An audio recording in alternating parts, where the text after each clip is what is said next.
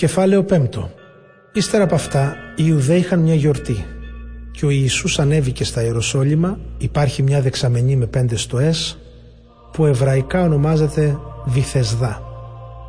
Σε αυτές τις στοές κοίτουνταν πολλοί άρρωστοι, τυφλοί, κουτσοί, παράλυτοι που περίμεναν να αναταραχθεί το νερό. Γιατί από καιρό σε καιρό ένας άγγελος Κυρίου κατέβαινε στη δεξαμενή και ανατάραζε τα νερά. Όποιος λοιπόν έμπαινε πρώτος μετά την αναταραχή του νερού, αυτός γινόταν καλά, όποια κι αν ήταν η αρρώστια που τον ταλαιπωρούσε. Εκεί ήταν και ένας άνθρωπος άρρωστος τριάντα οκτώ ολόκληρα χρόνια. Όταν τον είδε ο Ιησούς κατάκητο, τον ρώτησε: «Θέλεις να γίνεις καλά?» Ήξερε πως ήταν έτσι για πολύ καιρό. «Κύριε», το αποκρίθηκε ο άρρωστος, «δεν έχω κανένα να με βάλει στη δεξαμενή μόλις αναταραχτούν τα νερά. Έτσι, ενώ εγώ προσπαθώ να πλησιάσω μόνος μου, πάντοτε κάποιος άλλος κατεβαίνει στο νερό πριν από μένα». Ο Ιησούς του λέει: «Σήκω πάνω, πάρε το κρεβάτι σου και περπάτα». Και αμέσως ο άνθρωπος έγινε καλά, σήκωσε το κρεβάτι του και περπατούσε. Η μέρα που έγινε αυτό ήταν Σάββατο. Έλεγαν λοιπόν οι Ιουδαίοι άρχοντες στο θεραπευμένο: «Είναι Σάββατο και δεν επιτρέπεται να σηκώνεις το κρεβάτι σου». Αυτός όμως τους απάντησε: «Εκείνος που με έκανε καλά, εκείνος μου είπε: πάρε το κρεβάτι σου και περπάτα». Τον ρώτησαν: «Ποιος είναι ο άνθρωπος που σου είπε: πάρε το και περπάτα?» Ο θεραπευμένος όμως δεν ήξερε να πει ποιος ήταν, επειδή ο Ιησούς είχε φύγει απαρατήρητος εξαιτίας του πλήθους που ήταν μαζεμένο εκεί. Αργότερα ο Ιησούς τον βρήκε στο ναό και του είπε: «Βλέπεις, έχεις γίνει καλά. Από εδώ και πέρα μην αμαρτάνεις, για να μην πάθεις τίποτα χειρότερο». Ο άνθρωπος έφυγε αμέσως και ανάγγειλε στους Ιουδαίους άρχοντες ότι ο Ιησούς ήταν αυτός που τον γιατρέψε. Γι' αυτόν τον λόγο οι Ιουδαίοι καταδίωκαν τον Ιησού και ζητούσαν να τον σκοτώσουν, γιατί έκανε τα έργα αυτά το Σάββατο. Ο Ιησούς όμως τους έλεγε: «Ο πατέρας μου εξακολουθεί να εργάζεται ως τώρα, γι' αυτό κι εγώ εργάζομαι». Γι' αυτά τα λόγια οι Ιουδαίοι άρχοντες επιζητούσαν ακόμη περισσότερο να τον σκοτώσουν, γιατί όχι μόνο παραβίαζε τους κανόνες για το Σάββατο, αλλά και το Θεό τον ονόμαζε πατέρα του, εξισώνοντας τον εαυτό του με το Θεό. Τότε ο Ιησούς απάντησε στις επικρίσεις τους. «Σας βεβαιώνω», τους έλεγε, «πως ο Υιός δεν μπορεί να κάνει τίποτε από μόνος του. Κάνει μόνο αυτό που βλέπει να κάνει ο πατέρας. Αυτά που κάνει εκείνος, τα ίδια ακριβώς κάνει και ο Υιός. Ο πατέρας αγαπάει τον Υιό και του δείχνει όλα όσα κάνει εκείνος, και θα του δείξει ακόμη μεγαλύτερα έργα που θα προκαλέσουν την έκπληξή σας. Γιατί όπως ο πατέρας ανασταίνει τους νεκρούς και τους δίνει νέα ζωή, έτσι και ο Υιός σε όσους θέλει δίνει την αιώνια ζωή. Επίσης ο πατέρας δεν δικάζει κανέναν, αλλά έδωσε στον Υιό όλη την εξουσία να κρίνει τους ανθρώπους, έτσι ώστε όλοι να τιμούν τον Υιό καθώς τιμούν τον πατέρα. Όποιος δεν τιμάει τον Υιό, δεν τιμάει ούτε τον πατέρα που τον έστειλε.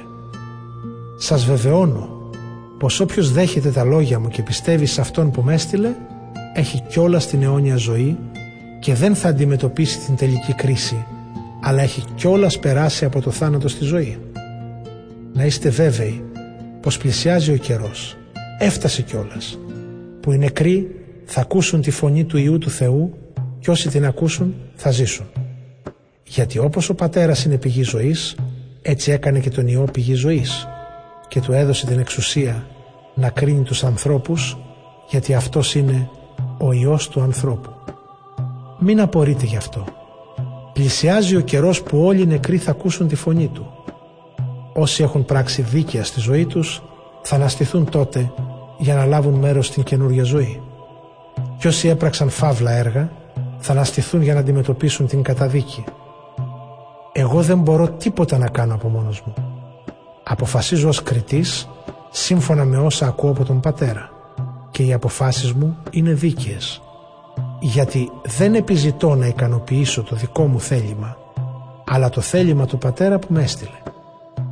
Αν εγώ έδινα μαρτυρία για τον εαυτό μου, αυτή η μαρτυρία μου θα μπορούσε να μην είναι αληθινή. Άλλος όμως είναι που δίνει μαρτυρία για μένα και ξέρω πως ό,τι λέει εκείνος για μένα είναι αληθινό. Εσείς στείλατε απεσταλμένο στον Ιωάννη και αυτός είπε την αλήθεια. Βέβαια εγώ δεν έχω ανάγκη από τη μαρτυρία ενός ανθρώπου. Σας τα λέω όμως αυτά για να σας δώσω τη δυνατότητα να σωθείτε.